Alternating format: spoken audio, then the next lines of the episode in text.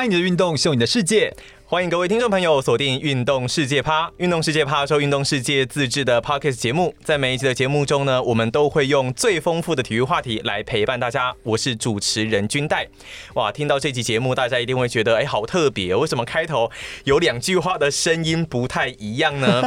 当然，因为主要就是因为我们今天哦邀请到一个。算是非常特别的一个来宾哦，他同时呢是我大学的学长，但是呢他现在是身兼中华奥会的教育委员，那么同时也是运动员生涯规划师的曾全玉，要来跟大家稍微聊一下，哎，职业运动员他们的生涯到底都是怎么规划的？可以透过什么样的方式？那整体的大环境又该怎么的去帮助运动员哦？那我们就来热烈的掌声欢迎全玉学长！耶，嗨，大家好，各位爱运动的运动世界朋友们，大家好，我是全玉，是军代的学长啦，也是一个爱运动的人。对，没错。那跟学长好久不见了，今天我们就稍微用一点比较轻松的态度来聊一聊好了。可以啊，放轻松啦。对，因为基本上呃，学长本身是具有这种教师、讲师的这样子的一个身份，而且一直都是在做跟教育有关的一个事业，所以我今天呢，嗯、就是一个。小学生的一个姿态，不过就先聊聊天这样子。对，那当然，我们今天非常荣幸邀请到全宇学长来到我们的运动世界趴的节目当中哦。那一开始当然也不免俗的，是不是先请全宇学长稍微跟大家介绍一下你目前的工作内容，还有你跟运动界之间的连结是什么？嗯、是我目前有几个跟运动有关的角色啊，就是我是中华奥会的教育委员会的委员，负责跟教育奥林匹克精神的推广，还有生涯规划有关的一些事宜。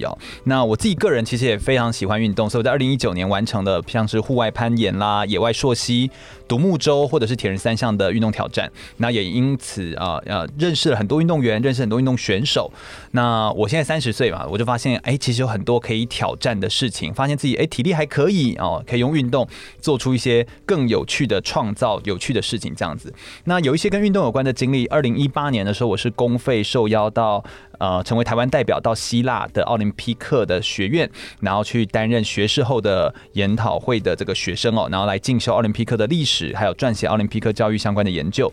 然后，二零一九年我是受邀到捷克的第二大城市布尔诺的马萨里克大学，然后去参加运动历史跟奥林匹克教育的研讨会的发表，然后也介绍一些台湾在奥林匹克教育的课程推动，还有生涯规划的现况。所以我从大概从一七年到二零二零年的今年。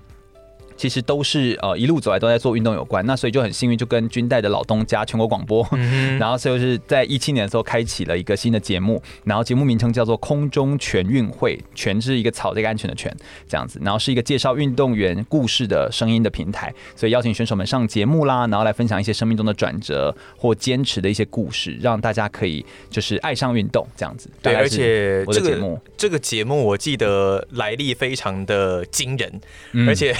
身身后哇，这个获奖的经历真的是看到眼睛差点要掉出来，这种感觉。经营三年就入围了两次的。金钟奖哎，广播金钟，嗯，广播金钟奖就是文化部办的奖项，而且他在我的节目在今年也获得文化部的一个补助的案子，就是他是特别来做一些儿少教育啊，还有一些运动教育的推广，所以等于把它跟文化来做结合，就很感谢有很多运动员的支持跟肯定，才能从一个小小的节目慢慢做起来。就像军代现在在做运动事业趴，我们也都是要从小小的，就是慢慢的开始这样子，从中发掘，然后累积经验这样子的感觉。啊、那、嗯、其实刚刚这样子经历。一直听下来会发现，所以学长都还蛮专注在做跟运动员有关的一个事情，教育，嗯、呃，运动员的教育有关的事情。那想。请问一下，哎，过去你是有选手的经验吗？那为什么又特别 focus 在运动员这一块？嗯，我觉得我其实是在运动员身上看到一些东西啦。就是我以前是念台体大，那跟军代一样，在访谈的过程当中，我其实就是看到一些其实啊，运动员他本身哦，如果有些运动选手他本身口口语表达、口才哦还不错的话，外形也还可以的话，然后又有一些好的运动赛事成绩，其实选手们哦会有很多的领域可以多角化的来经营跟发展他自己。那像我自己从台体大毕业，认识非常多呃优秀的运动员，但是我觉得大部分的选手都是被低估，或者是被社会框架底下给放弃的一群人。在教育的现场，其实他们很常被视为，譬如说特别需要照顾，或者是跟社会脱节的人。但其实他们就是一个就是一个孩子，就是一个学生而已。那还需要给他们一些机会、一些舞台或一些可能性。所以我自己跟运动员相处起来，我就觉得，因为可能个性上面被他们感染、被他们改变，我也觉得我应该可以变成呃跟他们变成好朋友，所以我才决心要投入体育事业，让运动产业当中的这个核心就是运动员可以受到更妥善的照顾，选手才会有更好的未来。所以我觉得。从事体育运动其实是一件有价值的事情。那一旦工作的本身被赋予价值感，所有的努力都会变得非常的有意义，大概是这种感觉。那像是因为其实我们在录音之前哦，有特别我有特别先跟学长先去吃个饭聊个天。嗯，其实你呃，其实有一些在社会上有一些人哦，可能会蛮排斥。自己的身边会有很多的运动员，但是学长其实反而是很融入、很 enjoy 在这样的环境当中。对对对对，我很喜欢让运动选手变成我的教练。比如说像我自己个人的铁人三项的训练的时候，我有两个教练，一个是自行车教练，一个是铁人三项在训练的时候的补给的教练。补给也需要教练，就是他会告诉你说什么怎么吃，而且他会陪你去比赛。哦、oh，OK，就是等于你需要有一个人带你，因为你第一次参加比赛，其实你会很紧张，嗯、然后你你不知道。你要怎么敞开，然后你要怎么？虽然他都有很清楚的指示，但你就是还是会，你知道，嘎嘎，嗯。而且你由开放式水域，然后第一次碰到那些湖，不管你是碰哪个湖，就算它再干净，迷路，你还是怕迷路啊，你还是怕各种的、嗯、各种状况。那因为他们很有经验，对，所以他们就会带着你，然后跟你分享一些经验。然后有的时候就是那个一点点的 pebble，。举例来说，我随便举例哦，像我们在绑那个计时，不是会有个晶片吗？对，就计算你的这个跑步的里程啊，秒数、嗯、秒数啊，那那个晶片要绑左脚还是右脚？那个哎，大部分好像绑左脚，你知道为什么吗？哦，好像就看着看着就做了。对，嗯，原因就是因为右脚在骑脚踏车的时候是齿轮的轮盘，怕会尬到。对，哦，所以就是有很多的小细节，但你如果不知道人，你就随便绑嘛，对不对？嗯。然后你也不知道为什么，然后你就做，然后如果出事情，你中间卡住啊，你怎么办？你就会一整个慌乱，发生就来不及了。然后而且那就会造成什么？就是如果你有第一次的运动经验是好的，你就会持续做这个运动。OK，所以我就觉得呃很棒的是，我有很荣幸有机会当运动选手们的老师，但在运动场上，他们就是我的老师，嗯哼，然后让他们来带我，我觉得这是一个很棒的过程。好，那刚刚呃学长这样子聊过之后，我其实我还蛮好奇的一个点是，我们刚刚有讲到你自己也有在主持广播节目《空中全运会》嘛，嗯嗯嗯，那想要做这个节目的初衷大概是什么？那又特别想要利用这个节目，有没有什么目标想要去达成？就我觉得广播节目对我来说，现在算是一个筛选的平台。就是我目前也跟一些嗯，也跟一些经纪公司合作，或者是一些媒体的来共同合作。这其实跟我未来的规划有关系，就是我未来想要做跟运动员的口语表达训练有关的一些事情哦。呃，空中全运会其实是一个介绍运动员生命故事的平台。但是你知道，运动员他们其实有的时候要走到更长远，他们其实需要有一些经纪人来给他们做一些帮助。嗯，但我们怎么知道哪些运动员适合经纪？而且经济里面又有分不同的经济项目，你说不同的经纪人的类别这样子，对，以及说他要做的是人物经济呢，还是他的品牌呢，还是他的呃要签特特殊的哪一种合约呢？这种模式我们要怎么来做？而且他现在程度到哪里？我我们还需要从头培训吗？这个每一个经济的状态其实会不一样，那怎么办？其实经纪公司他们也会很困扰，所以他们就说，那干脆我就来看全域的节目。如果全域的节目里面你能够来上节目，并且你的表达他们听起来觉得很 OK。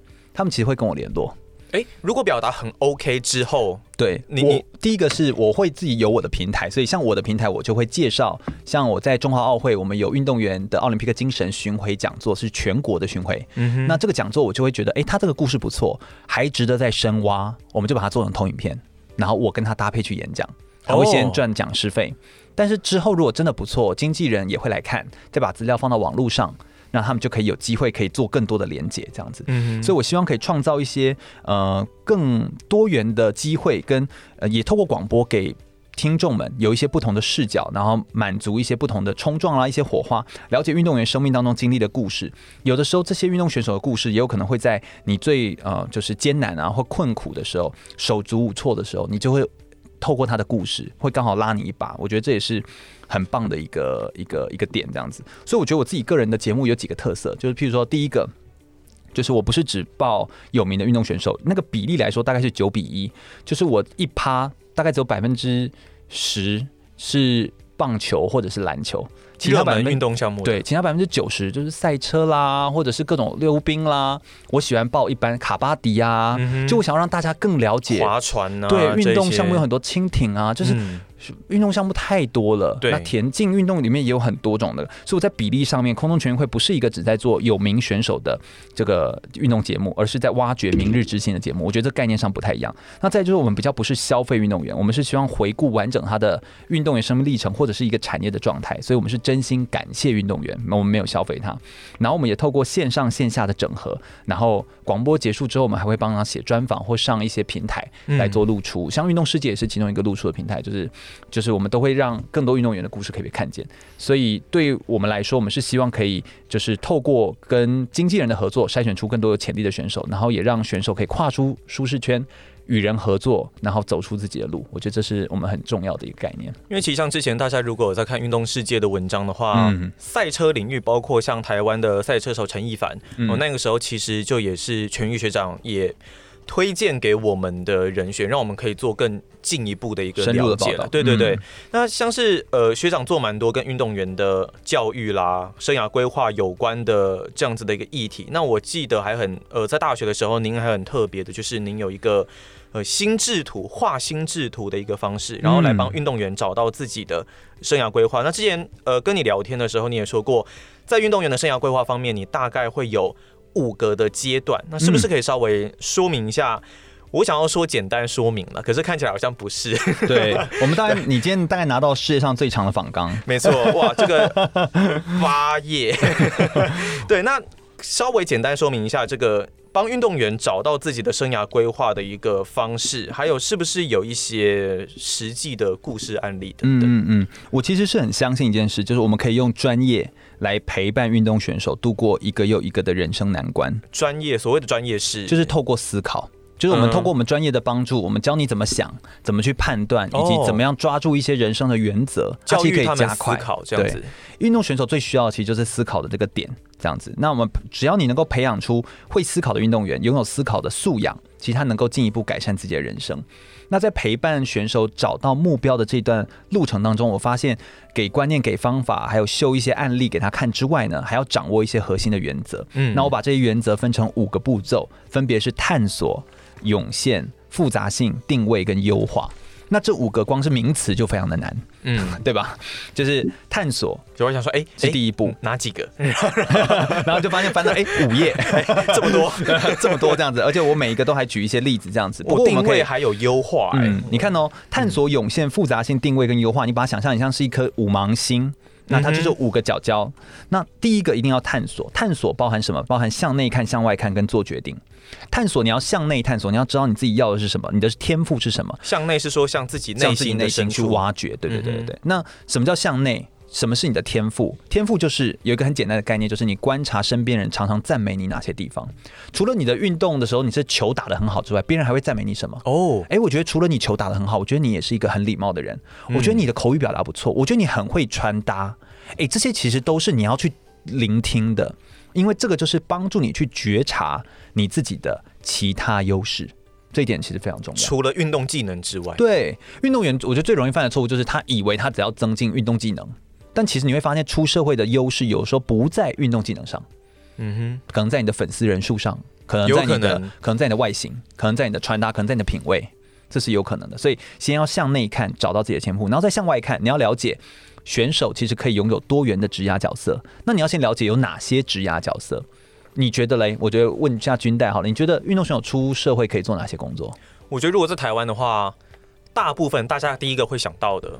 呃，教练，嗯哼，哦，运呃，可能运动球队啊，或是运动团队的某一些教练这样。对，那另外可能还会有，就继续当选手，可能也是嘛，对不对？呃，选手那个是基，不能说基本，但是是他的老本行这样子。那另外有教练，或者是可能呃运动产业，嗯，健身房啦，或者是一些可能运动休闲的一些场馆等等。嗯，我觉得在台湾。大家所能想到的运动员的职业，我觉得反而是有一点点被限缩的那一种感觉，可能是因为有点被刻板印象给框架住吧。是是是。但其实之前一直跟学长这样子聊天的一个过程，我其实会深深的觉得说，我说老实话，运动员其实他们，我们就把他当一般人这样，就是运动技能特别厉害，那也有可能在一般社会中有人可能英文哦特别厉害，他可以再去做啊。对，对，他们就是某一个部分特别突出，所以我觉得反而。很多，比方说像是政府的官员或者是高层，可能他们自己也会用比较特殊的眼光来观看运动员。但其实我觉得可以把他们视为一般人就可以这样的感觉。是是是，刚刚君代讲的这是一个点，就是假设运动员我对法律很有兴趣，我可不可以当律师？可以啊，当然可以啊。我如果对于智慧财产权很有兴趣，我如果对于卖手表很有兴趣，我可不可以去做？当然可以。嗯，这个是一种一种领域。但是我现在要讲的是，回过头来谈运动产业的话，它有包含哪些面向？身为学生运动员，你的生涯其实可以延伸出一个自我平和的系统。我把这个系统，其实我们在教学上面，我会把它分成几个面向。想象一下，你的面前有一个画一个十字架，就分成四个格子，对吧？嗯。嗯，横轴呢，右边代表是比较偏独立跟自我实现的类型。就如果你的个性是一个比较偏独立，然后我想要自我实现，左边就是比较偏。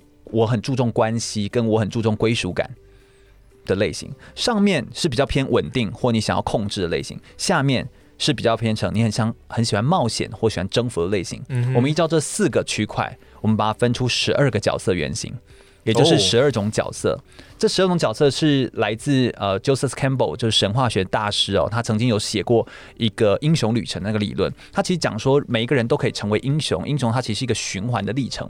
但神话学当中很多的故事之所以可以被写成故事，是因为你会发现在看好看的小说或在看一些呃文学类的作品的时候，金庸，你会发现这些对这些作品里面都一定有这些角色。我来讲一下有哪些角色。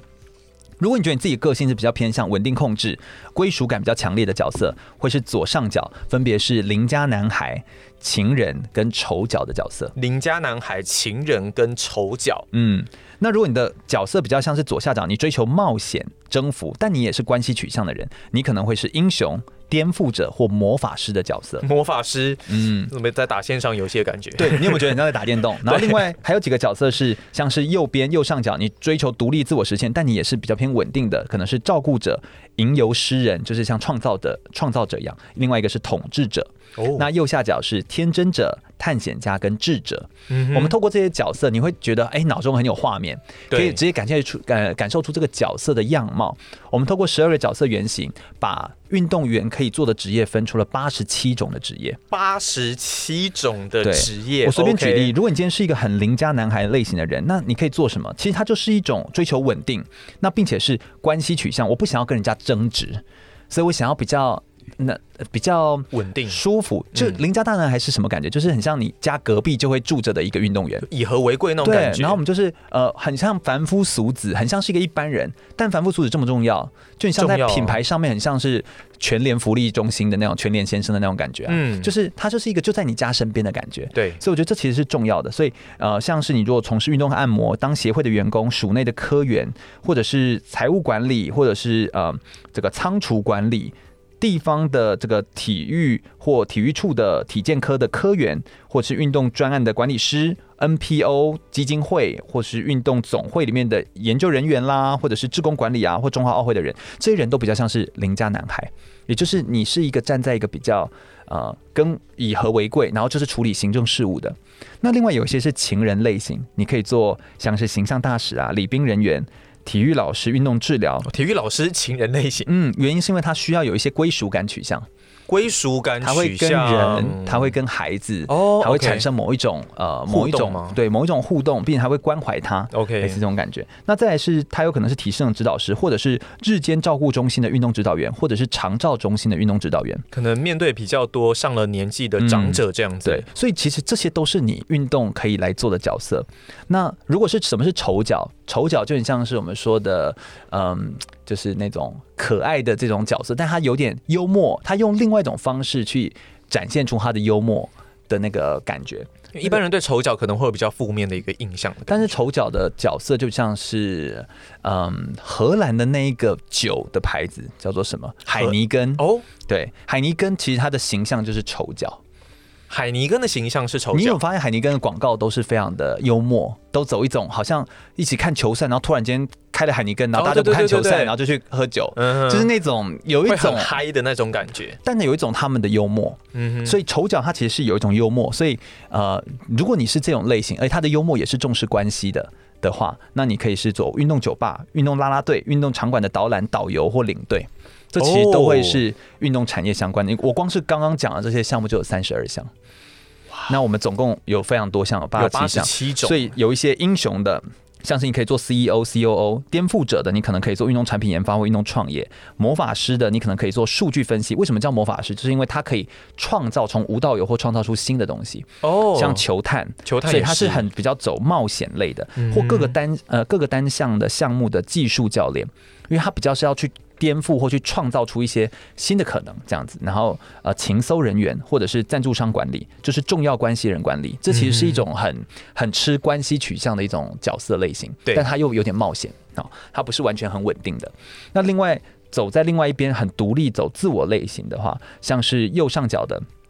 照顾者、吟游诗人跟统治者，他们就包含了像是照顾者里面就包含有运动赛事规划、运动用品、运动医疗。嗯，吟游诗人可能就是比较像我们的媒体业的，像是啊运动赛事转播、球评，或者是运动媒体传播、运动摄影，或者是体育的作家。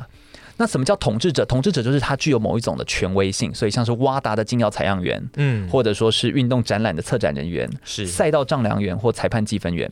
这边也有非常的多，有一点审判的那种感觉的角色，他有一点 judge 的那种感觉。嗯，那他他策展人员也会是，因为他必须要具有一定的稳定控制，但他又具有独立的自我实现。对。那另外右下角我们还会放一些不同的画面，包含是像是天真者、探险家或智者。天真者就像是你接案跑课的那种幼儿体能的。呃，教练，其实那种感觉，对，他就不单单只是老师哦，幼儿体能就是又更不一样这样子。那探险家就像是你可以做运动硕息啊，全民运动休闲的啦，运动产品的业务，或者是业务的规划定价，或者座位销售，或者是运动的周边的业务开发、纪念品开发，这些都是大型的健身器材的销售，这都是探险家。最后像智者，人数也非常多，智者像是运动心理啊、运动医疗、呃、运动律师、运动智慧财产权、运动营养。好，防护物理治疗，或者是运动员生涯规划，像我的角色，或运动经纪人、品牌跟顾问管理，或者是运动科学教练的研发人员，可能是力学，可能是动作分析，这些人员其实也都是智者的角色。哇，这个角色真的是非常非常的多哎、欸。嗯、那其实我刚刚这样子看了一下，因为发现这个系统它是属于学生运动员的生涯自我的一个平和的系统。嗯，那有没有人？因为它是一个自我平和，我在想，应该有蛮多的运动员其实。透过这样的方式，他也不见得能够完全找到属于自己适合的一个角色，对不对？是，原因是什么呢？原因是因为他从来没有想过有这些角色，他根本不知道这世界上有这些角色存在，他只认为这世界上只有教练，哦、而且他看到教练只有他的教练，所以他觉得他出去只能做他这个项目的教练。嗯哼，这件事情其实非常可惜。运动在做生涯规划当中最关键的就是视野要打开。不然太封闭了。对，你的视野必须要打开。更何况我现在写的这个哦，都还不包含你刚刚一开头所说的。如果他对于英文有兴趣，我可不可以去当英文老师？哦，跟运动完全不相干的，嗯、可以啊，当然可以啊。嗯、哼这个只是还跟运动相关，而且这还包含线上或线下。我们现在如果这都是线下，那可不可以做线上的？嗯，那就又是另外一种产业，也可以啊。或者是你我们现在讲的都是国内的，那如果今天都是 NOC、NOA，就是国家奥林匹克委员会底下的类似这样的系统的，那如果走到国际呢，可不可以？也可以啊。所以其实我要让选手知道一件事：你可以做的事情很多，远比你想象中的多更多。这就叫做向外看。你只有看的够多，你才会知道自己的生涯是有可能的。哦，所以刚刚已经向内看又向外看了，嗯、接下来要做的就是要做决定。做决定，没错。做决定，其实我们大概就用一个很简单的比喻，就是外野手来接高飞球。嗯、外野手这个角色啊，在接球的时候，有时候厉害的外野手他不是呃看到球打出去之后，哦、啊，球往哪里飞，他才跟着跑，对不对？对，不是，他其实是球一碰到球的时候，锵那个声音，他一听就可以知道这个球大概会多远，他会先跑再说。就看击球的扎实度，他就已经能够预判了。嗯，然后他在跑的时候会边回头看球，然后一边修正自己的脚步，对对吧？边跑边修正，边跑边修正，直到最后他手一伸，然后让球刚好稳稳的落进他的手套里，这最好的结果。对，然后再回传。但就像在外野手接球，不是天天都在过年嘛，对不对？有的时候有可能刚好没有接到球会漏接，哎，漏接怎么办？赶快捡起来回传呢？对啊，赶快捡起来回传。嗯、但是你知道，生涯规划有时候很像在接高飞球，很多人哦漏接的时候他会说什么？他会说：“哎呦。”好后悔，刚刚那一大段路就白跑了。早知道我就不跑了。你有看过哪一个哪一个 外野手会这样子在那边想说，早知道刚那段路不要跑了吗？不跑被骂。对对啊，其实不会是这样思考的。也就是说，人生其实不会有白走的路，你每一步其实都算数。你必须要去想的是，你怎么修正这条路。就像外野手在接高飞球，你不可能球不进手套，你就觉得这条路是失败的，不是的，你，你可以去修正，对，而且你要尝试过才知道怎么修正。这件事情其实非常重要，所以会不会其实蛮大一部分的问题是大家不敢尝试，怕犯错，反而是造成封闭的一个原因呢？是，所以我们通常都会说，你在做任何的优化的时候，很关键的是你要先刻意的针对你不会的，像生涯规划你不会，你就应该刻意的去找去试，刻意练习，然后你必须要有一些小小的调整，调整你自己，把自己做一些微小的改进，再来做及时的反馈。透过这三个循环，这是一种学习的三角形。透过这三个循环，你其实在生涯规划上也越做越好。所以，它的核心原则就是你要尝试跨到新的领域，并且主动点燃学习的热情。也就是在台湾的体育环境下，其实最封闭的其实不是体育，而是运动员害怕错跟不敢尝试的心。我觉得这才是最封闭的。哇，一语一语道破，哎，直接一针见血的这种感觉。哎，这才只是第一步，叫做探索。对啊，因为这。有五大步骤，刚刚我们讲了这么多，嗯，但那只是第一个主要的步骤是探索。那接下来是重要的，对，一第一步我们都说踩的要稳嘛，嗯，就是你最需要先去。检视你自己的一个过程呢？没错。涌现呢？涌现又是怎么一回事？涌现其实是一个很困难的一个词汇哦，它其实是在大历史底下的一个词汇。那我会学习到大历史，其实是跟我的老师叫做李嘉达老师，他也是一个教心智图的一个老师哦，来做学习的。涌现它有呃五个非常重要的要素，就是人人参与、互相连结、去中心化。然后量变到质变的产生，以及一加一大于二的纵效，这五个点其实是非常重要的要点。那什么叫涌现呢？涌现的力量其实是非常非常巨大的。想象一下，最近不是因为发生疫情嘛，对不对？嗯、疫情的时候，其实我们呃那个大支在音乐当中，他有做一个音乐，就在讲台湾队长，对对对对，哦 okay、在讲台湾队长的时候呢，他其实是在讲说从自动。自主的来发起行动，来力挺台湾。遇到这个呃新冠肺炎的病毒的时候，所需要的一些资源，你会发现整个过程哦都是去中心化的，也就是从公部门、行政人员、民众、商家、个人到小孩，其实全部都是一起人人参与，所以没有说谁号召。谁不号召？所以是人人参与的过程。透过网络、新闻媒体各种讯息广道，让医护人员、酒厂、海关都启动。嗯，每个人都有相关可以做的事情，互相连接，天天会开会啊，来宣布人数，甚至是呃达呃就达成就是好几天都是零确诊这样子。然后各种的职能或者各种从事预防工作、治疗的人员，全面就是一起来做这件事情来预防。然后去中心化，虽然说陈时中他是一个防疫的总指挥。但不是所有活动都是他发起的，像是在宜兰酒厂，我 OK，你先领，或者是连争口罩这件事情，就是所有的想法其实不是全部都是由总指挥中心来发起，对，也就是每一个人都可以用自己的方法去贡献。那再来是量变会产生质变，这些行为就会形成一个很强大的防疫的网络，让我们在全世界纵使很动荡的时候，仍然可以升级我们的口罩制度，然后并且让大家都可以买得到口罩，然后而且可以感受到很安全。最后是综效，就是一加一大于二，所以没有任何一个东西可以独立完成，而且这产生出来的最终的结果就是会改变世界对台湾的看见。所以你会发现这个过程，它是它就叫涌现。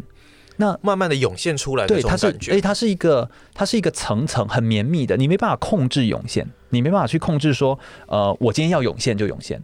我觉得体育圈现在很缺乏这个，体育圈你会发现都是各立门派，然后各自为王。嗯所以我们没办法有任何一个产生量变到质变的过程，然后我们非常的中心化，非常的中央集权，也就是由某一个单位来负责做分配，或有某个单位负责来做什么，这样其实是可惜的，因为其实运动选手或者是爱运动的人，就像运动世界里面有非常多爱运动的人，他们都可以用他的方法，或在他的领域，他可以影响的范围当中为体育做贡献，我们更应该肯定这件事情。可是那像是呃，如果中央集权可能会比较可惜一点点，那。学长这边有没有比较具体的一个想法或是方式？可能怎样会比较能够让整个体育圈活络起来？嗯，呃，涌现其实是力量的来源，所以你说什么方法，我没有标准答案。但是有一个很有名的老师叫程天纵老师，他曾经说过一段话，他说：“呃，领导者是给方向。”但是组织的系统是给力量，它的力量指的就是涌现。领导者给方向，组织的系统给力量。对，力量就是一种涌现。我们自己就是生涯当中最强大的力量，但我们也是自己最大的限制条件。我们我们自己本身可以去发挥影响力，但我们自己不能够去控制涌现的达成。所以所有的东西，呃，我觉得涌现的感觉有点像是冲浪。嗯哼，所以你说体育圈要怎么做？我不知道怎么做才会达成涌现，因为我们不可能去控制它。嗯，但是就像在冲浪的时候，乘风破浪，呃、嗯，你你不可以预知到什么时候会有浪，你也不知道浪什么时候会起来，你也不知道你什么什么时候可以站得上去，但你只能判断说，OK，这边会有浪，所以你要等，等到这边大到可以改变。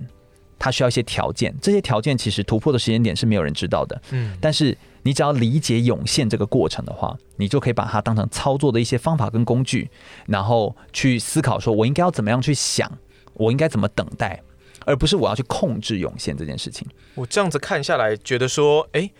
反而合作性是非常重要的一件事情。嗯，你必须要更人人参与。嗯，所以就像我们现在这样子，我们我有一个平台，你有一个平台，然后我们一起为体育做这件好的事情，我们两个就会把我们两个东西扩大，一加一就会大于二。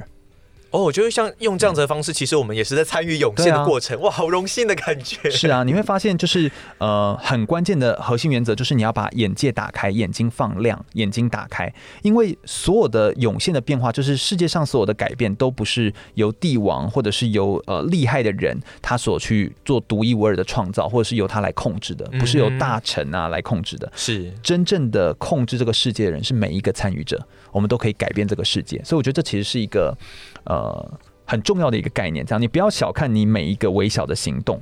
那你只要能够多多把眼界打开，怎么打开眼界呢？就是多阅读啊，或尝试一些新的事情啊，多与人交流，或有旅游来呃连接人脉。那你多跟人家合作，得到信任，最后就会等待这个时间的复利，会帮助你产生啊、很多很多的改变的可能性。所以你不要小看任何你的行动，譬如说你多帮助别人，或你多参与一些活动，那。呃，找出一些简单的规则，你透过一些互动，让别人也可以觉得，嗯，你很棒，我想要跟你合作，我想要参与在你的活动当中，那你也去参与他的活动，那就变成参与了，互相。所以，所以当你有参与、有互动，那个涌现出来的力量会超乎你的想象。所以，变成说，其实也是要鼓励大家说，第一个当然就是你不要害怕去犯错这件事情，嗯、那你也必须要拓展你的人脉圈，对、嗯，然后把。人与人之间的连接加强，因为台湾其实蛮多运动员也遇到一个问题，就是说他们的社交或是他们的生活范围其实是相对也是蛮狭隘跟限制重重的这种感觉。嗯嗯嗯，呃，应该是这样说，因为他们本身就是比较被社会边缘化，而且或者说他们本人比较没有社会化。的一群，Okay. 因为他们就是专门在做训练啊，他们都没有在跟社会的人接触。你如果常跟社会的人接触，你就会发现社会其实就是这样的模式。嗯，但你今天是等到你训练达到某一个成就之后，你再回过头来想要进到社会，你当然就会觉得困难重重。这样是不是反而会出现一个比较没有办法适应的一个情况？原因是因为你的领域不是人人可参与，那我们的领域你也没有参与过。你当然就没办法达成任何的涌现的变化。我之前看过一些呃文章啊，或是跟一些人聊过，就会发现所以，这样子的现象是不是有的时候反而在成绩越顶尖的运动员身上，是不是会更明显？对，因为你的成绩顶尖，也是因为你用你的这些东西牺牲换来的。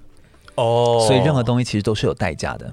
你的顶尖的背后其实是有的代价，所以其实我在思考的东西是什么呢？有一件我很想做的事情，我很想邀请，就是已经在就业、在不同工作地方工作的学长姐。你想象一下，我们一个班，假设全台湾每年学体育的人，假设是一百个人好了，但你觉得能够得到牌子的人，就是那个一二三而已啊？对，就三个人，所以有百分之九十七的人就是没有，你懂我意思吗？对，我想要服务那百分之九十七的人。我想要请这百分之九十七的人，他们已经出社会的学长姐，他们可能在做都不是金牌、银牌跟铜牌的选手啊，他们可能在做一些某个工作或领域了，工作一段时间，可能五年、六年，邀请他们回来，我找出百分之九十七的学生运动员，跟这个学长姐们互动，就可以找到说，诶，在学长姐的勉励当中呢，去找到说他们到底需要什么，才能够做得比较好，或者是学长姐们他们会觉得他们后悔了什么。然后我后悔，对，然后我在学生的时期的时候，就帮他们增强、补足他的能力，可能是表达，可能是写作，可能是粉丝团的经营，帮他补足这个能力，然后拉出对学长姐现职的工作，可能这个学长姐可能在做业务，可能这个学长姐在做什么，拉出他们也有兴趣的工作，让他们组成小圈圈。请问这是不是达成人人参与？对，然后他有达到他的系统性的参与，他会得到他的资料，然后并且成立一个互助的小组，互相来做学习。哇，等于说学长已经创造出一个互相学习圈，嗯的那种感觉，创造出一个社区，把他们都加入到里面去。这其实我想做，我在台体大教五年了嘛，那我在教学的时候，学长姐毕业，毕业之后我其实都有留他们的资料啊，因为我们都是我的交作业都是在网络上交交，所以好处就是什么？我其实可以叫得回来，我邀请他们回来演讲。那让他们可以跟学弟妹们分享，那他们可以互相贡献，让学弟妹们看着这个学长姐他们在做些什么事情，互相学习。而这个中间的改变跟创造出来的东西，不是我身为一个老师能够改的。如果都是我给，那就叫做中心化；但如果我今天不给，那就是去中心化。你给的话，就有点像中央集权这种感觉。对对对对，所以我希望我可以是去中心化的。不过，其实大家所面临到的问题，都还是相对的很具有一定的复杂度，对不对？对对对，都是很复杂的问题。所以下一个点就是复杂性，嗯，也就是我们在刚刚了解了五个步骤嘛，探索、涌现、复杂性、定位跟优化。当你发现 OK，我想要这么做的时候，再来你就要进到一个复杂的世界。哎，对啊。步骤是你已经决定好你要做什么了之后，没有，就是你发现说探索涌现，OK，这两个你理解他在干嘛了。哦，okay、我理解我要探索，我理解嗯涌现的这个道理之后，但我要进到复杂的世界，说什么叫复杂？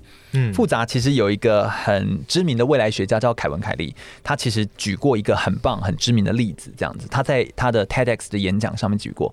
我把它直接来问一下军代哈，我觉得这个问题非常可爱。我我没有没有看，所以 OK 好，就如果啊，你今天你有看过？变色龙吗？嗯，你如果今天把一只变色龙放在镜子上，你觉得变色龙会变成什么颜色？放在镜子上哦，嗯，它会变成什么颜色？这题超难。对，但是你想象一下，变色龙的它是不是会变色？为了保护自己啊？对，要再变成保护色。对，它会变成保护色。但它要变的时候，它当它要变保护色的时候，是不是镜子里的它又变了？对。那就一直变，一直变，一直变。所以你觉得 变色龙会发生什么事情？就会错乱，嗯，然后变成一个彩色龙。对，就各种颜色 开始变，最后变透明的。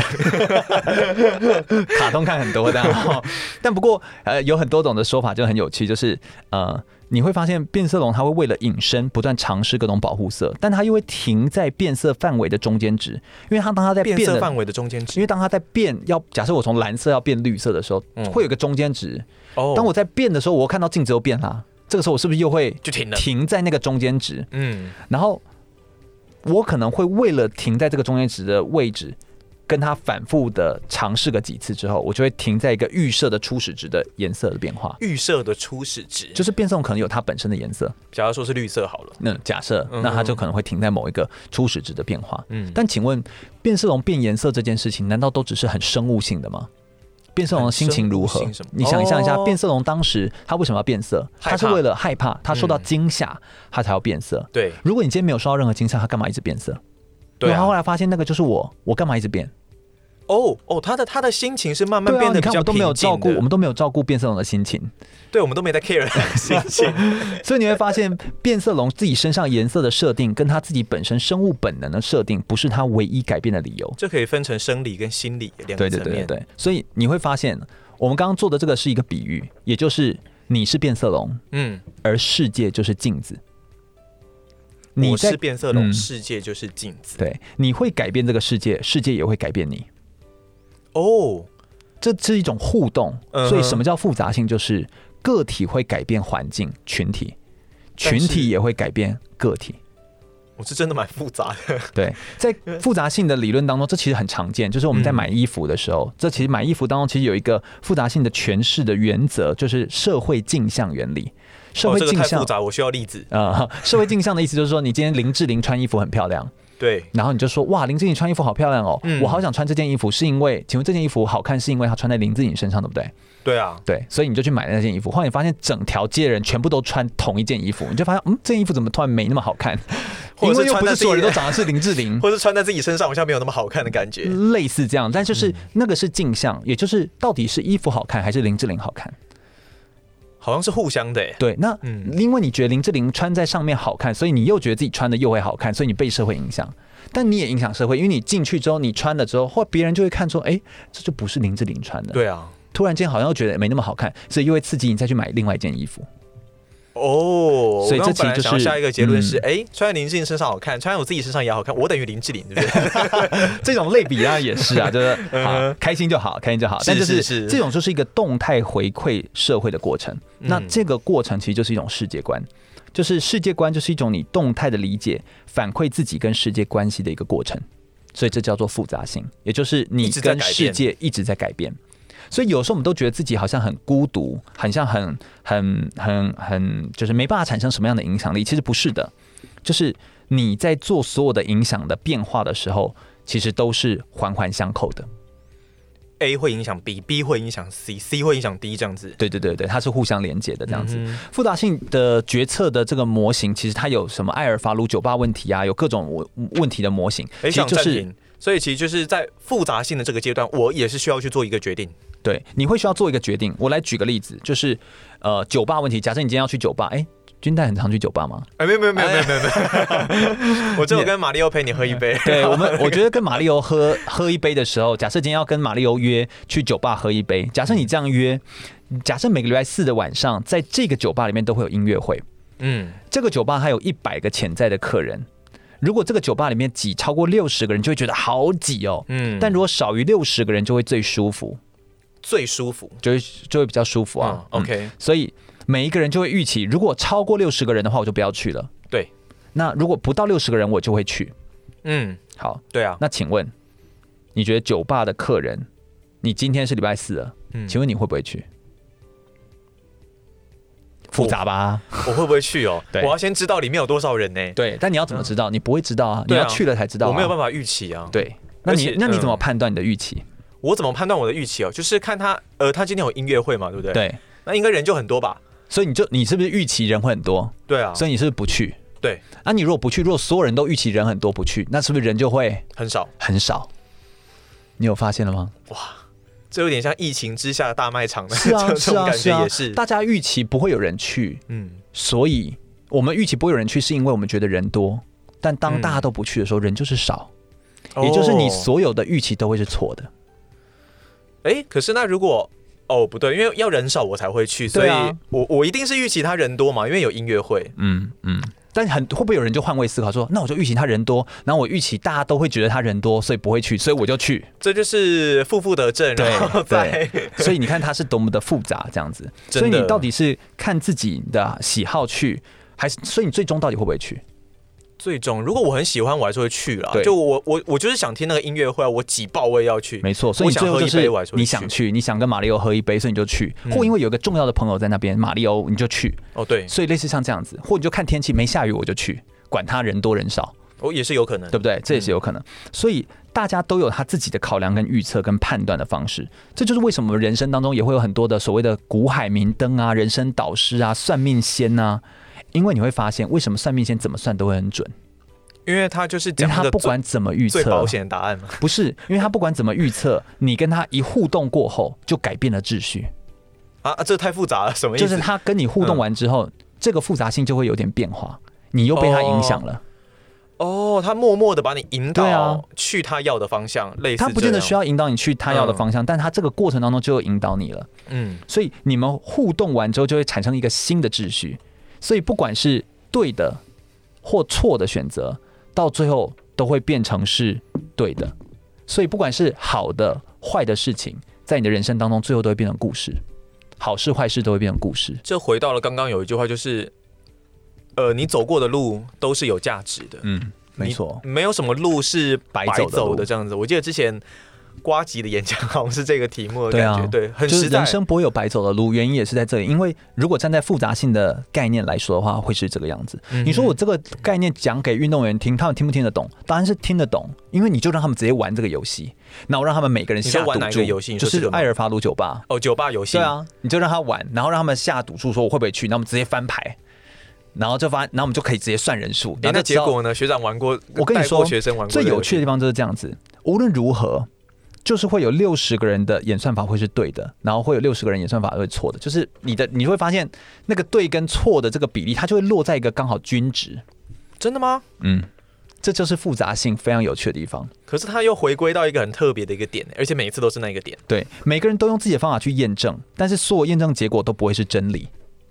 但是都有属于这个人自己独特的价值。没错，所以你是有价值，你也是有影响力的。但你为什么要去在乎你的东西是不是？就是符合所有人的价值呢？你不需要在乎这件事情。这个世界复杂，但也世界很美好的原因就在这里。每一个人都有自己的价值，没错。那如果把这个价值跟复杂性回到运动员的生涯规划当中，怎么去谈？怎么衡量一个人的复杂性？请问君代，你十年前的你比较复杂，还是现在的你比较复杂？现在的我比较复杂。为什么？你怎么会这么说自己？经历了社会的历练。OK，所以你看哦，你刚用的词是历练，所以你觉得历练多就复杂吗？嗯，第一直觉会这样子觉得。嗯，对，应该不是说复杂，还是如果用正面一点的词汇是丰富。哦，OK，嗯，所以人的复杂性怎么衡量？到底是用成熟度、丰富，还是思考能力，还是越有特色，还是越有竞争力？你用什么来判断呢？哇，所以这其实就是复杂性，把它用在生涯规划上。所以你怎么样创造生涯规划上面的复杂性？这其实是。非常重要的一个例子，我举一个呃很简单的 O to O 的例子哦，就是这是一个在呃中国大陆的一个平台，它是做保姆产业。你知道保姆是做什么的吗？照顾小孩，照顾小孩，帮人家照顾小孩。他的工作会不会很复杂？你要说复杂，好像也可以了，嗯、但是一般人的理解应该算还还算还好。他就是照顾，他就是在这边，然后照顾这个小孩。对对对对对。如果你都这样子做或经营你的事业的话，这当然是简单的，它就不复杂。但是怎么样可以把一个工作保护好你的复杂性，让你变复杂？我我要保护我的复杂性。对，因为你保护你的复杂性，你越复杂，你就越提高了你的价值，无可取代。对，所以你怎么做？所以在中国大陆有一个平台叫做阿姨来了，这个是一个全中国大陆最大的家事服务的平台生活圈。它就建立起一个很独特的复杂性的生态。譬如说，它在这个生态圈里面有叫做，它把那个呃保姆叫做阿姨。它有叫做阿姨大学，阿姨大学就是它会在有在线课程、有学分课程，可以教阿姨遇到问题的时候要怎么处理的。阿姨百科，保姆这样子吗？对，那以及有保姆的管理。比如说有诚信管理认证、风险管理认证、业务管理认证，他也帮你做认证制度。有阿姨电商，就是保姆电商，还有在呃就是农村啊团购东西啊、旅游啊都帮你做电商服务。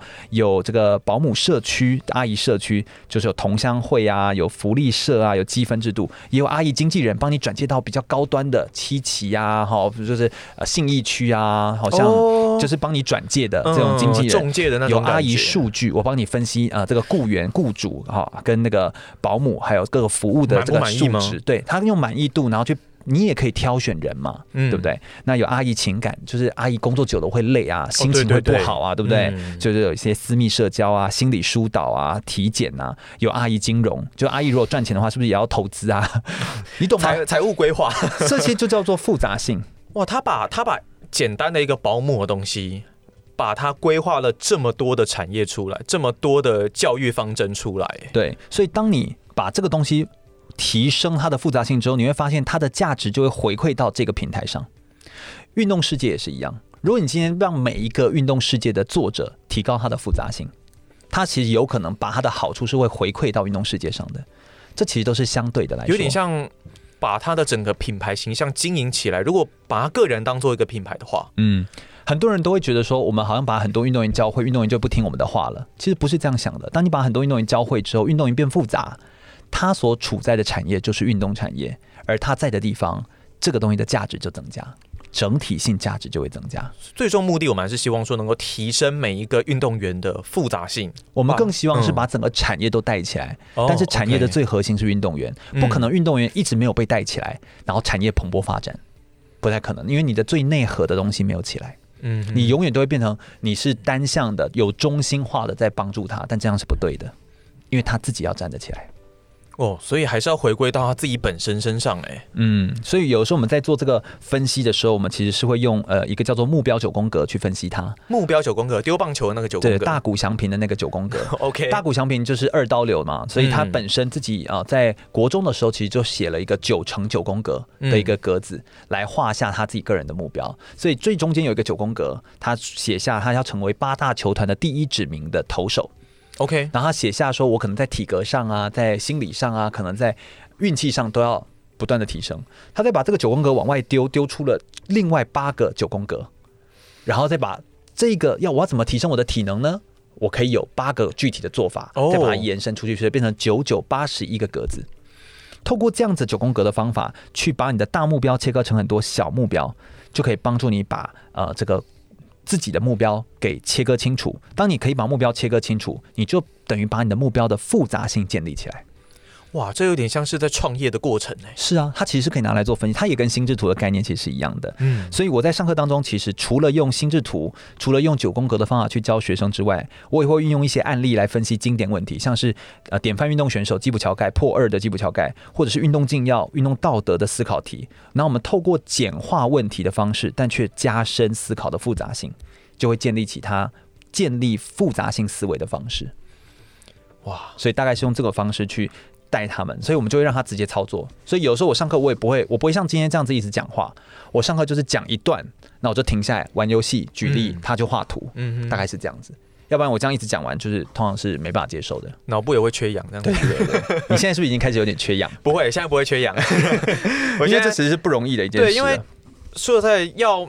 运动员，然后或是学生啊，我们直接讲说学生好了。一开始要能够建立起自己的复杂度，我觉得光是起步就还蛮困难的，不容易，不容易。你要建立起自己的复杂性，这件事情是具有很高的价值的。我我有时候回过头来想我自己，我自己本身现在的复杂性，我虽然有一个呃全国广播这个平台，我是做呃运动选手的生命故事的分享，但我结合了运动经济，我就把我变复杂。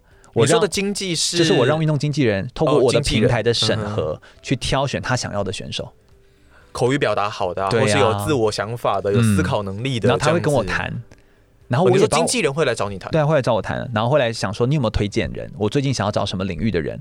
你有没有推荐谁谁谁？那我自己本身又接演讲，所以我有可能会在呃故事当中挖掘到一些选手，我觉得不错。我说，哎，有一场演讲刚好要找一个哪类的人，你有觉得有没有兴趣？那如果有兴趣，我可以训练。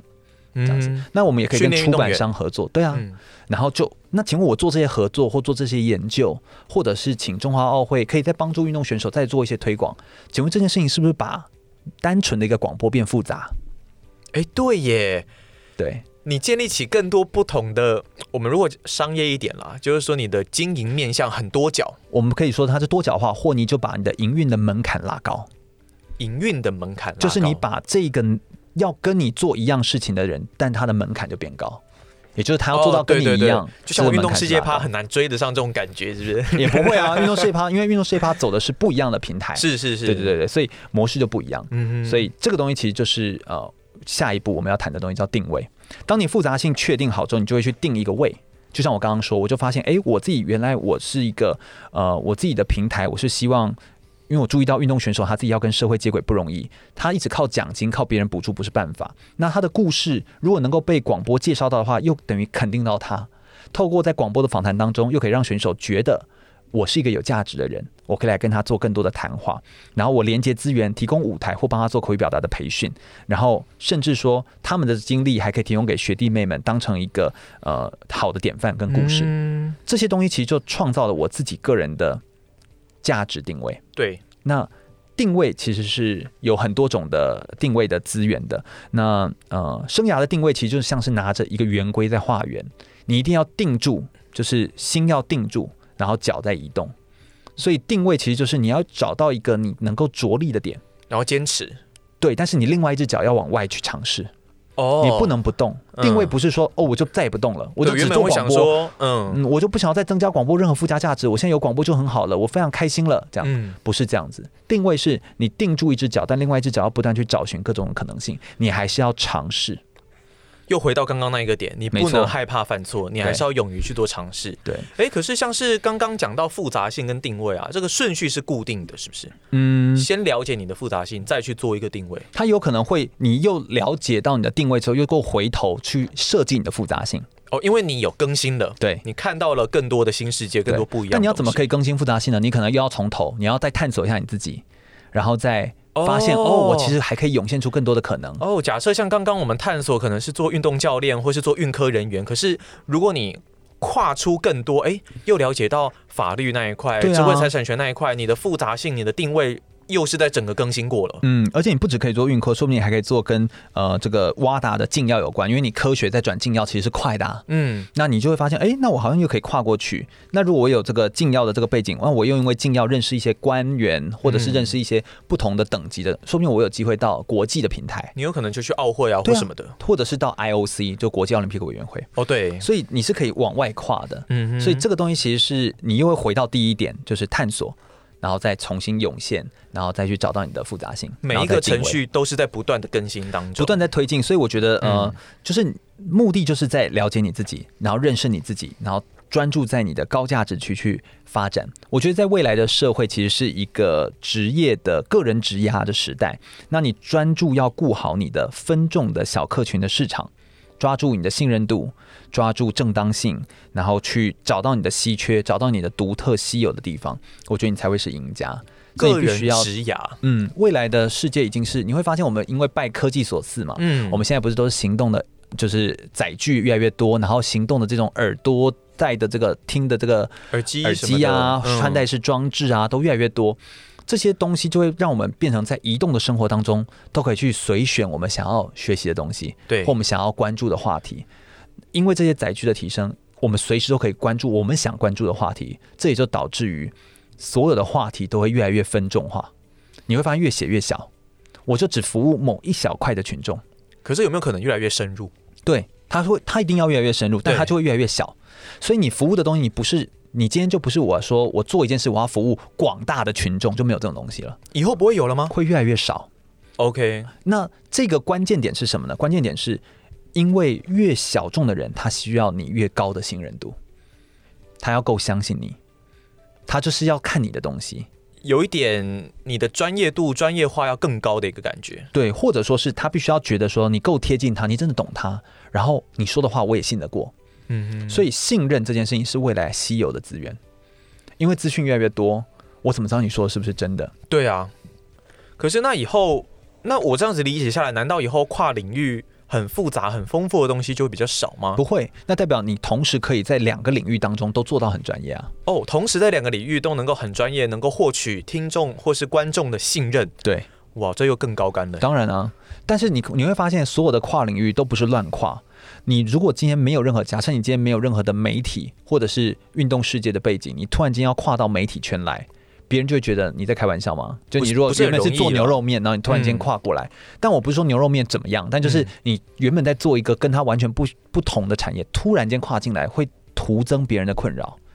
所以跨领域其实是从你的专业出发的，它一定是有一个背后有一个共同的核心的基底，你才能够跨。你不可能乱跨，所以像你会发现你，你你走的，你从广播全国广播，然后呃，不管说是后来你做转播，播中华职棒，中华职棒，然后，你到现在运动世界，然后你现在要做运动世界趴，在你做这些，你都会发现你的表达能力，对，都是核心，嗯哼，所以你还是有一个一样的东西，所以你的那只脚还是定住的，然后另外一只脚你去踏很多的点，嗯哼，去做，所以你的定位的位置目前是落在这里。哦，哇！瞬间一个人生走马灯吗？就是你会发现你会跑过去啊，你会发现你可以分析它，嗯哼。然后再就是你怎么扩展，那就很简单，你就是最核心写下口语表达或表达能力。那除了有媒体、有运动室、有什么之外，那还有没有别的？可能可以去做主持啊，对啊，或者是讲师等等之类的，嗯，只要是跟口语有关的东西，嗯、所以你开运动世界趴就会是一个顺得过来的东西。对啊，的确是我一个很大胆的尝试。没错啊，所以呃，越是什么叫定位？定位就是你要找到自己的限制在哪里，然后找到自己的边界，然后创造出一个在市场上面比较独特的位置。像我自己的定位就是我，你就画三个圈圈，我的第一个圈圈叫做体育圈。所以我的对象是体育圈，另外第二个圈圈我是媒体跟传播，所以这是另外一个圈圈。第三个圈圈是我做心智图法的教学，嗯哼，所以你会发现我在体育、媒体跟心智图这三个圈圈的交集点就是我，而这个交集点就是这个人。我独特的定位，嗯，体育圈就是我的对象，而媒体就是我的亮点，让人家有印象，而心智图法的教学就是我能力的强项，所以我把这三块交叠在一起，你就会变得独特。所以你也是要找到自己的圈圈，让自己有一个独特的定位的位置。三个圈圈，嗯，那你可以画个圈圈，就可以知道你自己现在有在做哪些领域。对对，所以第一个领域就是你的对象是谁，嗯，第二个是你想要让人家留下的印象的点是什么，第三个是你的强项是什么。哦，嗯、对象是谁？然后你想要让人家留下印象深刻的点是什么？嗯、最后是你的强项，也就是你的能力，嗯。哇，这算是一个自我评估的方式。是啊，所以这其实都是在认识自，自我定位、自我评估，所以这才会都会是生涯规划。原因也是这样子。哇，定位清楚其实是一件重要的事情。呃，有一个很知名的呃棒球的最佳 MLB 史上最佳的打击手，叫做泰德威廉斯，他是波士顿红袜队的选手，他的生涯打击率是四成，哎，四成应该很高吧？这个军代给我们解释一下。哦，四成哦，现在的职棒选手打击率是多少？二，如果打击率能够在两成五以上，就算是还蛮不错的。嗯、那三成以上就是很厉害的选手。对啊，当然，因为他那个时候年代不太久远了，不过四成还是很厉害。对，十七次入选全明星赛，一九六六年就入选了棒球名人堂。嗯哼，当然他叫做泰德威廉斯，他在他的书《打击的科学》里面讲了一段话，他说：“我只打甜蜜区里的球。”什么叫甜蜜区？棒球它其实是有很像。主审在看的时候，很像一个框框，有一个 K zone 啊，对，九宫格，对，有一个 K zone。嗯、那那个九宫格里面，他只打那个最核心的甜蜜区的球，只有球到那里我才挥棒。他是打红中吗？对，很恐怖吧？对，所以他讲了一段话，他说机会其实跟好球是一样多的。如果球来就打，全力以赴，这当然是一种打法。但这种打法是怎么样的人？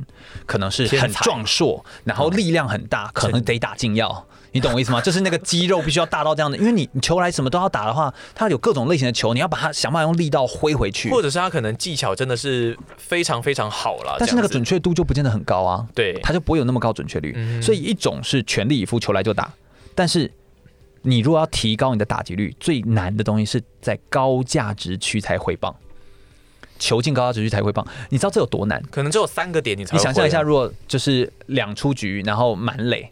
的那个环境底下的时候，然后现在有一颗飘忽球飘，然后有点慢，但没有进到那个甜蜜区，但可能就在甜蜜区旁边。然后你挥还是不挥？这我跟你说，这是不是真的很难？没有，我讲实在，依照转播的过程，这时候就会说看你的球数。如果是两好球，你的好球带就要稍微放大了。就你被逼到绝境的时候，你就要稍微放大。泰德最特别的地方就是他不放大的，不放大站着不动被三振吗？他如果是在好球带边缘，他就是他就是看。嗯哼，他就只打甜蜜区当中的球。哦、这个时候，对于听众来说，他们的神经多么紧绷，就像是一个千斤重的东西，然后牵一根钢丝一样这么的紧绷，嗯，对不对？然后这个时候球飘过来的时候，他如果都还不回棒，站着不动，大家说我阿嬷都打得到，你还不打，其实这是马上大家就会大骂，对不对？哈，对啊，所以就会让人家觉得非常的站着不动被三振哎。对，如果是这样子，嗯、但他、嗯、但他选择保留他的。这个打击率。原则、呃，世界上呃，我们都知道那个华伦巴菲特，他其实是投资之神嘛，对不对？嗯，在他的办公室里面，其实东西放的很少，但他的背后的墙上只挂泰德威廉斯的海报，原因就是因为泰德威廉斯他的选球方式就是投资经营之神巴菲特他的理财方式，他只做有把握的事情，他只打甜蜜区里的球，他不需要，他说机会太多了，所以我只需要选择最关键的。事情去做，这就叫做定位，最高价值。对，什么东西可以发挥你最高的价值？嗯、你要去想，因为这只有你自己知道。你会发现有些事情你做起来真的是需要从头学习，但你也会发现有些事情做起来就是比别人得心应手。那那是什么？那就是别人经常赞美你的地方，那也可能是别人常常会说你做的好的地方。哦，就又回到你要去观察，最一开始，那就是认识自己的过程。哦，可是其实很多人在这个关卡会卡住。当然。因为第一个你要到啊，你要懂得听人家的回馈，因为很多人不听的，很多人只爱说但不听，嗯、或者是有些人是我从来没有去注意到这个，我只关注我的缺点，我不关注别人对我的优点，因为他渴望进步，可是他一直看缺点。以小时候我们接收到观念来讲，的确很多人会把只看自己的缺点，好像会变成是一个很谦虚、很美德的一件事情。嗯、我觉得华人就是过度谦虚。哦，其实我们没有那么有名，我们不需要那么谦虚。那像是我们还有最后一点是优化的，优化就是优化就是当你前面这四项，如果你的定位改变、方向转换的话，你就可以循环再从头来过，再重新探索、涌现复杂性跟定位，你就可以再循环它。哦，就是我们刚刚讲的，没错，就刚刚这个步骤。嗯，但如果你确定要走这条路，你就要持续的创造更多，所以你就所以你就要优化它，你要让它变得更好，而不是说这样就可以了。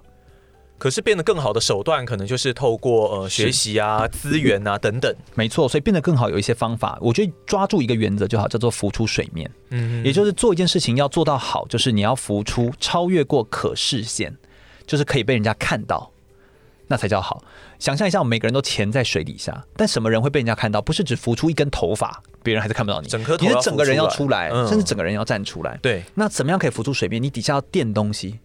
所以你的实力有没有垫得够高，把你垫起来？这其实就是关键。如果你还没有，如果你还没有垫得够高，你就要去思考，那代表你优化还不够，方向可能对了，但还没有持续的累积，不够强。对，你就要等待时间的复利。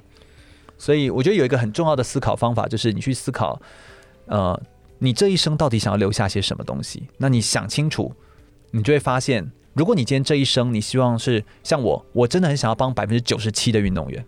我可能没有这么强的能力可以帮忙那三趴运动员，因为那三趴运动员可能有他的教练，有国家的资源可以帮他。但我觉得我可以帮那百分之九十七的人。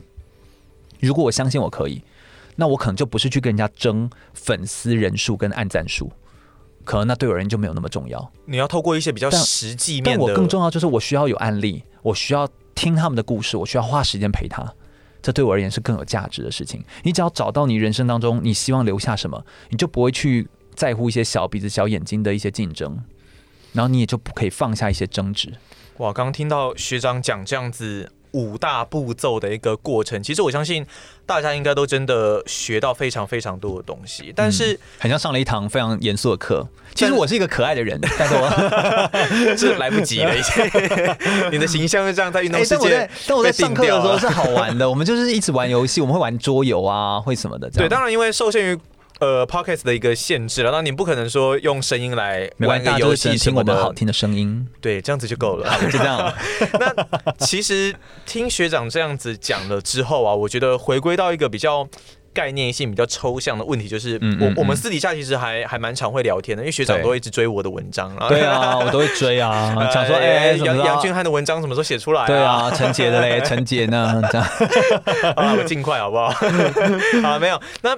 其实，在聊天的过程中，就会我们也会去思考一个问题，是说，我们都希望，像比方说，我透过运动世界，然后透过运动世界趴，那学长透过空中全运会啊，或是其他讲课、上课的方式等等，都希望能够让体育运动这个环境变得更好。没错。但是，所谓的好，这个定义到底是什么？又有哪一些比较具体的方式？能够来提升所谓的我们的体育环境、运动环境。嗯，我觉得所谓的让体育环境变得更好，我觉得就是用自己的方式去为体育做贡献，那就是一种人人参与的过程。而社会价值的好，应该就是社会上会觉得好，就可能是更有法治，譬如说在体育圈更有法治、更科学、财务透明，或者是资源分配均等。嗯，但其实我觉得这一切的核心哦，还是要从运动员自己开始。运动员是产业的核心。不可能，产业的核心不改变，却希望一直寄望别人帮你改变。产业的核心，运动员是产业的核心啊，嗯、因为运动就是所有的运动产业都是要有人在运动嘛，围绕着运动员，对啊，围绕运动员啊。嗯、所以呃，你如果一直伸手或一直跟人家要东西的话，久了你就会失去争取自己权益的能力。所以我觉得运动员在职业发展上面，其实必须要懂得判断这些点。那我觉得运动员在职业判判断上面很容易受限，我觉得有三个很主要的原因。第一个，我觉得运动员的诱惑比较多，诱惑比较多。有的时候，运动员会觉得自己永远不会退流行，觉得自己永远都魅力惊人，觉得自己非常的帅气，也就是所谓的可能比较自负这样的感觉。他有可能就是是现在是明星球员，嗯、他就觉得他可能永远如日中天。哦，但其实真的没有多久。两年三年就很久了。对台湾的选手寿命来说，差不多这个数字哦。对啊，你以为自己很红，所以就是说职棒选手说明超过三十五岁，你知道你还可以厉害几年？就你的时间其实是有限的。嗯，所以你要思考自己除了金牌之外，你还有哪些价值？这边有一个点，我觉得可以跟大家分享。想象一下，每一年全运会或全民运这些比赛啊，就隔年来做比赛啊，对，全运会或全民运，一年的金牌有多少人？一年的金牌哦，就看运动项目有几几个有几个就几个，对，所以大概一年的全运会可能两三百面金牌，嗯，两三百面金牌，你金牌我金牌他也金牌，请问你们到底有什么差别？没什么差别，大家都金牌就没什么特别的。对，但我问你，如果你今天你是金牌，然后你是英文多译九百分，附加价值就更高。我的意思就是说，你有没有去想过你跟别人的差异在哪里？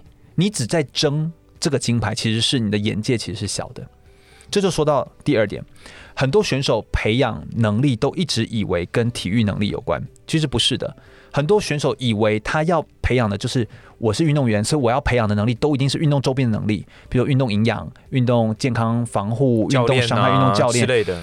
但其实不是，有的时候你要保持你的通道开放，有时候像是外形、形象、脸书粉丝团、口语表达能力，甚至在难一点，像写作的能力。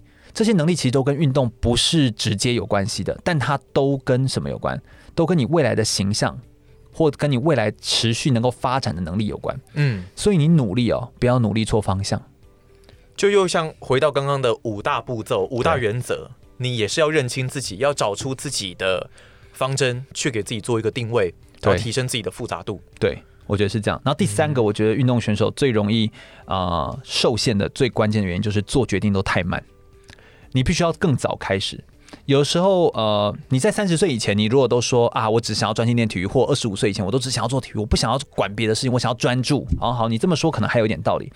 但你想，像恰恰彭正明，他如果预料自己三十九岁会退休，他大概可能三二三十三岁就要开始规划啊，譬如说他要开始怎么样尝试在对外有一些发言啊、演讲啊、主持，要有小编啊，或者是要自己经营粉丝团来累积流量啊。他要慢慢开始做，做个三年五年之后有成绩，然后到他退休的时候刚好可以无缝接轨。你懂我意思吗？嗯，我懂。太多人都太晚开始，等到你出来之后，你就会在那个三到五年的时候你撑不下去。你知道怎么样？就做一些，你就被迫，嗯，你被迫要做出一些选择，而不是你最想要的。要的对。所以说，其实你的生涯规划是，但是我这样听起来是知道要尽量提早了。嗯。可是，一般人可能都会不知道说，哎，我到底要提早多久？嗯，什么时候要开始？是不是这反这可能是根据每一个人的定位不同会不一样？嗯，当然，就是每一个产业、每个运动项目也不一样。像桌球可能可以打到比较久，但是 Okay. 但是你要了解一下你的运动产业啊。那假设你的假设啦，桌球假设可以打到四十岁，那请问你要四十岁之后才开始吗？你可能也是要三十出头、三十二，更何况你可以看打到四十岁的人，那是多顶尖的人啊！你有那么顶尖吗？对，你要问自己啊，嗯，这要诚实啊。所以就是还是一样要回到探索自己的一个过程哦。没错。好，那呃。之前跟学长聊天的时候，其实有另外一个点印象是非常深刻的，就是学长曾经说过一句话，全玉学长说过一句话：体育环境的提升，归根究底是要回到生命教育的议题之上。哎，我对这一点其实还蛮好奇的。嗯，其实是你会发现，我们在谈生涯规划，呃，奥林匹克教育，你会发现全部都跟这个人你怎么决定自己成为什么样的人有关。这个其实就是生命教育的议题。这个这一篇文章我好像写在《运动世界》里面。嗯，在两千五百年前，也就是在古代奥林匹克运动会快要结束前，有一个希腊知名的哲学家、诗人，也是社会史学家、宗教评论家，叫做瑟诺芬尼。嗯，他其实写下过一段给运动员的话。这段话你会发现，这是当时两千五百年前写的哦。嗯，翻译过来的，你会发现在现在几乎一样。他说：“过度重视力量。”展现而忽略智慧跟思想是愚昧而且不公正的。对一个城邦，也就是对于希腊的城邦城市来说，拥有一个优秀的拳击手、摔跤运动员，或者是优秀的跑者，对这个城市不会让城市变得更守法，也没办法填补城市的金库。嗯，所以他看见在希腊存在的成千上万的邪恶当中，没有比运动员这个种族更大的邪恶啊！运动员是最邪恶的，因为他觉得运动员都首先他都没办法正常的生活跟正常的学习。嗯，这些运动员无法忍受贫困。也无法管理好自己的财富，由于他们没有养成良好的习惯，所以总是会不停的面临困难，遇到问题。然后在他们很鼎盛时期，很有名，就像现在我们说那个如日中天的时候呢，他们会像城邦的国家的雕像一样闪闪发光。但他们也是会痛苦有衰老的时候，他们就像是破烂的旧地毯，让人家鄙视。嗯哼，所以他就觉得希腊人的习俗真的很糟糕，大家聚在一起。看着运动员比赛，好像找到一个快乐完美的借口，透过赢得摔跤、快速的奔跑或投掷一个磁盘，或在对手的下颚来一记上勾拳。但请问这件事情，难道这些男人能够透过投掷手中的磁盘发动战争，或能够透过拳头穿过盾牌来保卫国家、驱逐敌人？还是能够在别人的这个钢铁面前的时候，可以变成一个保护国家的人吗？没有，答案就是没有。嗯，所以他觉得说，他宁可成为一个善良的人，跟一个智者、有思想的人，领导城邦走向更加的公正，避免用言语的方法来避免邪恶的行为或战争或内乱，这才是对希腊人有益的事。他的意思就是说，运动员如果没有办法跟社会连接在一起，运动员的价值性是低的。那为什么他会有这个比喻？哎，你你有没有发现这个比喻其实用到现在也很准呢？哎，两千五百年前呢，这个就写的这篇文章。对啊，因为他讲的其实也是现在体育界最困难的现象。是啊，嗯，那这个现象其实不是没有发生，在他提完这句话之后，再隔个好像两三百年，奥林匹克运动会就消失了，古奥运就消失了。嗯，那奥林匹克教育其实我觉得他一直都不是在教导知识，他其实是在给你一个新的眼光。什么眼光呢？就是运动员是人。人就会死，所以能够让运动员不朽的，就是奥林匹克的精神。你必须要相信运动员是一个善良勇敢的人，然后我们是呃有我们的意志可以长存，但其实运动员的时间是有限的，你在场上表现的时间有限，所以因此让我们能够感受到运动员的努力、价值、付出、善良勇敢的关键，其实就是运动选手要懂得把握时间，留下价值。你要去想。你活跃在荧光幕前的运动员可以留下多少价值？可以帮助别人做得更好？你可不可以再因为你的存在而让世界稍微变好一些，而不是一直都是世界在供应你，让你变好，而你都没办法让世界变好？你要自己创造出自己能提供给社会大众的一个价值。对，所以运动员他对于时间限制的一个体认，将会决定了运动员的行为做出最好的处置。所以，把握时间，做好生涯规划的思考，其实是呃奥林匹克价值当中很重要的一个精神呃精神。嗯，所以为什么斯诺芬尼会称呼自己比较有智慧，是因为他是懂得思考的人。对，而人类其实是唯一会知道自己终将死亡的生物，也是唯一可以超越死亡的生物。哇，真的是完全是回归到生命科学这个议题之上哎。所以，奥林匹克教育，我觉得它有一个很大的核心，就是它是运动员活着的深切的提醒。它提醒运动员。我们的时间是有限的，奖金奖牌最终都会变成泡影，所以我们更应该要把握当下，珍惜付出一切的时间，然后成为一个典范。所以学习奥林匹克教育或了解生命教育的规划，其实是让我们留下一个新的眼光，去感受到自己这一份身份上面的意义，然后去感知生活，然后还有对胜利的一些解释，在我们每一个活着当下。所以运动员是你生命角色的一部分，但不是你生命角色的全部。所以，运动角色的陨落也不等于你生涯的结束。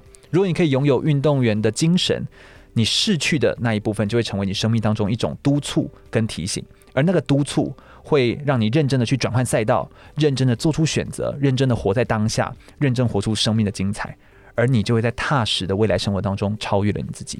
这其实就是生命教育。嗯，的确是啊，对啊，因为你身为一个运动选手，你身为一个运动员，那你不可能永远都是。扮演着这样子的一个角色，哦，你不能永远是赢的。对，你必须要了解那个那个督促是什么，就是你的生命时间是有限的。因为我们都会说，运动场上是现实的，一旦你没有到那么顶尖，没有那么厉害的时候，嗯、就是你淡出舞台的时候。当你淡出舞台之后，你要做什么？这也是你在运动生涯结束之前，可能必须要深切去思考，还有去学习的一个议题哦。嗯，哇，那我们今天真的。非常非常开心，上了一堂免钱的课。但是生涯教育是非常非常重要的概念，我也希望运动选手可以更加了解这件事。而而且我觉得，而且而且我觉得说，这不只是套用在运动员的身上，你一般人，嗯、你不管是你要经商，或者你以后要做什么志向，做什么职业，其实我觉得像刚刚的五大原则啊，还有你评估自己、探索等等，我觉得。都是每一个人可以套用在自己身上的。嗯，找到自己最适切的定位，跟找到自己生命当中最好的位置。我觉得真正的高手就是你会去思考更长远的回报，而且活得从容自在的人。也希望大家都可以变成这样的人。所以学长是不是已经规划到八十岁去了？嗯，其实别不用想那么远。但是我比较是在规划我的生活，比较不是在规划我的工作。这倒是我喜欢我我知道我想要过什么样子的生活。但至于什么工作，我觉得随便。这对很多人来说是。很难的哦，嗯，想要过什么样的生活，对于蛮多人来说是没有办法那么深切的体认的。所以我很感谢我在教生命教育跟就是生涯规划，原因就是因为你在教这个东西，你就一直提醒你自己，他等于在督促我，我应该要成为这样的典范。